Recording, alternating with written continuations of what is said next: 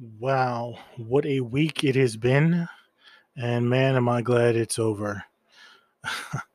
um, we finally have a new president, a president elect who is an adult, and um, we made history with the first female VP, which is awesome. And um, I'm just feeling pretty good about the future of our country that you know we're actually going to have adults leading us into the future. And um, we're not going to lose our health care and what else? Our democracy um, will stay intact. Hopefully it stays intact in the next three months but we'll see what happens. Um yeah so i wanted to pop on here just to say hello and um just tell everybody that um, I'm celebrating with you and sleeping a lot better. I used to joke and say that I would sleep a lot better when we got a new president, uh, and that's actually true. I've been sleeping a lot better and feeling a lot better the past few days than I have in a long time. And it just goes to show you that sometimes there's uh, different things looming in the background sometimes we tolerate things or normalize things that are not normal and they become normal and they erode away at you to chip away at your mental and emotional health. And uh, those of us with um, chronic illnesses need to keep an, an eye out for stressors in our li- lives that you know erode away and minimize stress and erode away at our mental and physical health. So uh, just made me think, you know, what's the best way to kind of unveil things that are in your life that might be causing you stress, like a relationship or a job situation, things that, that you've normalized or that I've normalized. So, one of the best ways I've always found was doing like a journal, journaling, or like Alcoholics Anonymous has um, the moral inventory and um, that was always helpful for me to make a list of things. So that was just one thing that I was uh, mulling over, and uh, I know this is a podcast where I'm just kind of yapping behind a microphone here, but you can actually send messages to me. So send me different tips, ideas, um, how you deal with stress, how you may find um, different stressors in your life that you didn't know were there maybe or you did know were there and you're finding ways to cope with them. And yeah so this is i guess technically the first episode of the podcast. Um uh, the last one was an intro but we're not really formal here so whatever for a second. And um, i just wanted to tell you like briefly just about my story. I'm uh, my name is stephen fratello. Um, 38 years old, and I was diagnosed with uh, mast cell activation syndrome about five years ago. And I had it before that, but you know, went to a lot of different doctors, and they really couldn't tell what was wrong with me. And I went through tons of tests, doctor after doctor, trying to figure out what was uh, going on. And I know uh, you people in the chronic illness community can relate what a harrowing experience it is to go to doctors and uh, they just do blood tests and look at you like, well, you know, you're fine, you know. And for me, um, prior to being diagnosed with mast cell activation syndrome, I also was diagnosed, I struggled my whole life with depression and anxiety.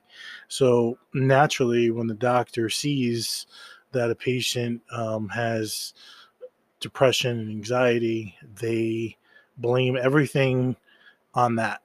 so you can go in there with like missing fingers and they'd be like, oh, well, it's just your anxiety. Don't worry about it. And um, it's very frustrating and uh, demoralizing after a while.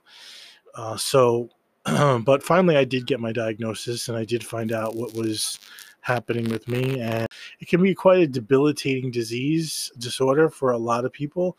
Some people get it um, mildly to moderately and some people get severe severe cases of it. I'm probably somewhere in the middle.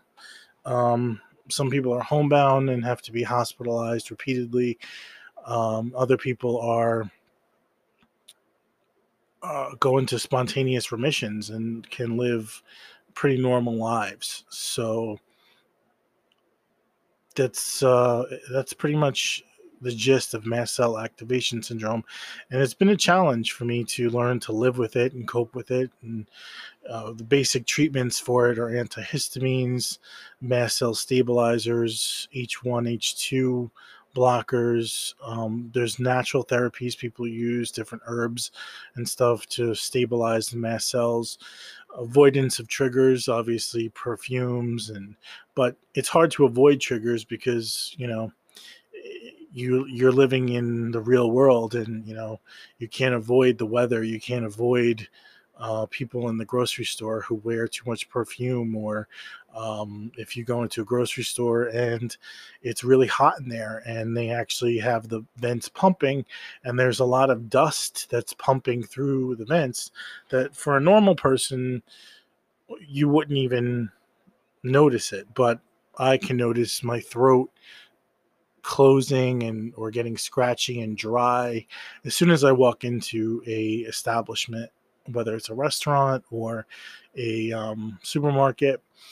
And uh, I know to either remove myself from there or, you know, everybody has their own ways of combating what's going to happen to them. So it's challenging. It's challenging to manage and to deal with, but it's, um, it's helpful to know that there's some promising treatments on the market in you know the near future and um, and also to have a community of people that you know you know you're not alone which is why i started this podcast to let people with chronic illnesses know that they're not alone.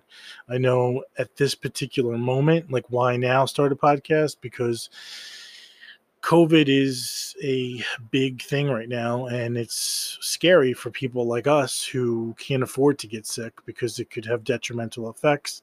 And, you know, we're kind of isolating ourselves more than maybe other people would in hopes of, um, you know, protecting ourselves.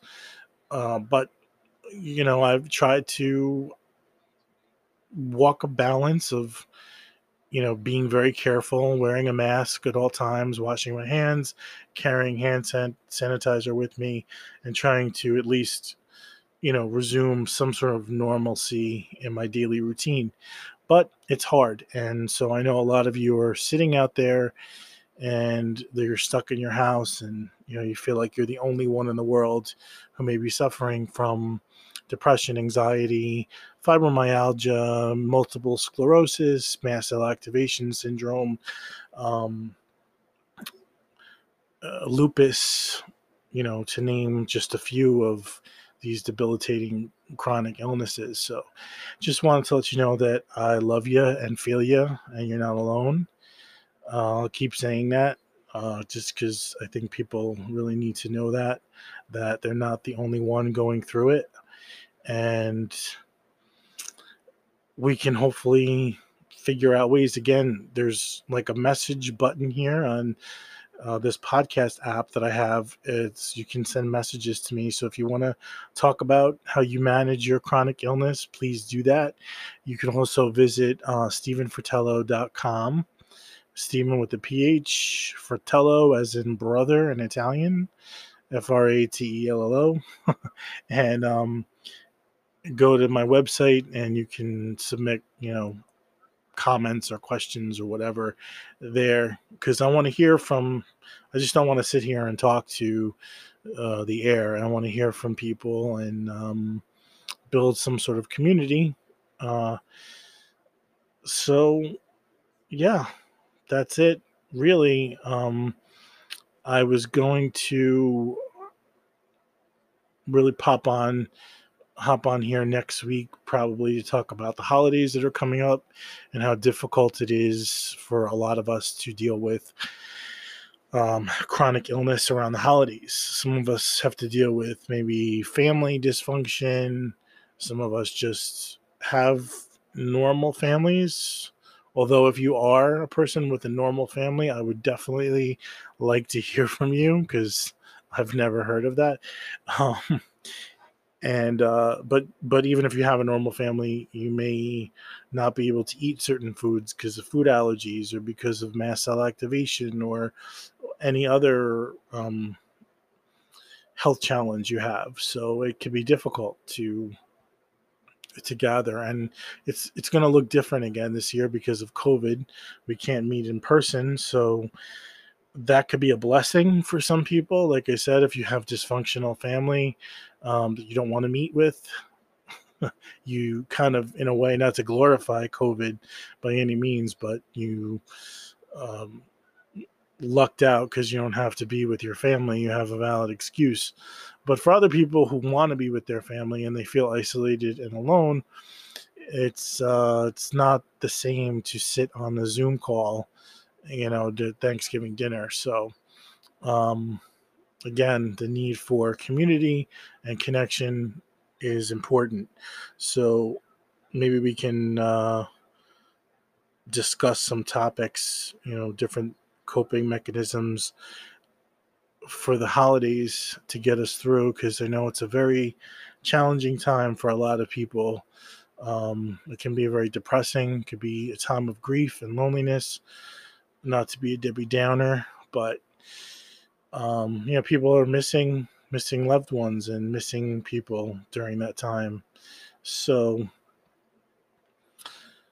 so let's end on a positive note. Uh, again, we have a lot to look forward to. I feel like I feel like 2021 is going to be better. Pray to pray to God uh, than 2020 was. I feel like we are going to have um, a more opportunity to, uh, you know, for the government is going to have more opportunity to invite science into this whole process of getting this pandemic under control.